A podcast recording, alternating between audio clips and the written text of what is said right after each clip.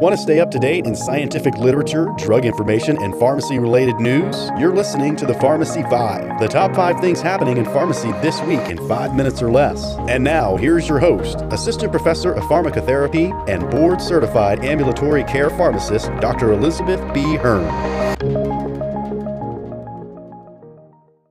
Hello and welcome to Pharm 5. The date is April 29th, 2022.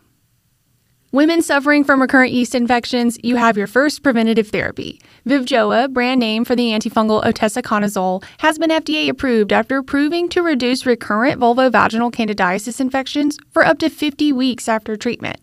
Vivjoa requires a loading dose, then weekly dosing for 12 total weeks, and is contraindicated during pregnancy and breastfeeding. Vivjoa is expected to reduce the need for repeated fluconazole treatment, and we should see it available behind the counter in a few months. The U.S. Preventative Services Task Force has finalized recommendations for use of baby aspirin for primary prevention of heart attacks or strokes.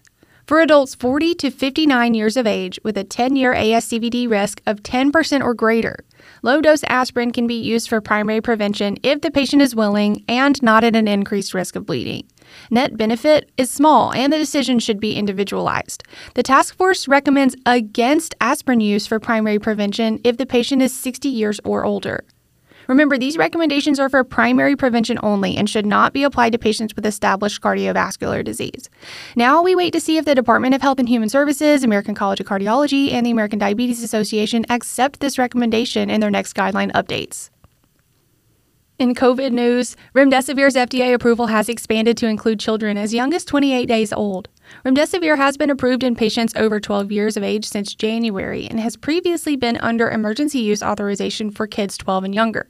This new approval marks the first FDA approved COVID 19 treatment option for kids 12 and younger, which is hopeful for those kids under 5 who have no vaccination options at the moment. However, Moderna has applied for emergency use authorization of their mRNA COVID 19 vaccine for kids aged 6 months to 5 years. Pfizer and BioNTech's similar request was placed on hold in February due to limited data in this age group, but Moderna states their vaccine is 51% effective at preventing symptoms in age 6 months to 2 years, with symptom prevention closer to 37% in kids 2 to 5 years old. Now we wait to see the FDA's response. Finally, tomorrow, April 30th, is National Drug Take Back Day. Most pharmacies, hospitals, and police departments do take medications back year round, but tomorrow is the DEA's 22nd National Prescription Drug Take Back Day to get unused or expired drugs out of homes and off the streets. Tablets, capsules, patches, and solid drugs can be anonymously returned, and collection sites can be found at deatakeback.com.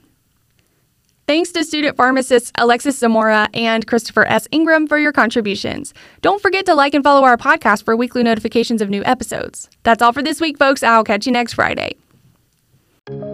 Thanks for listening to Pharmacy 5. References for today's episode can be found in the show notes. If you'd like to contribute breaking news and hot topics in pharmacy, find your host on Twitter or TikTok at Liz Hearn PharmD. To receive your weekly update, follow our show, Pharmacy 5, wherever you listen and we'll see you again next week.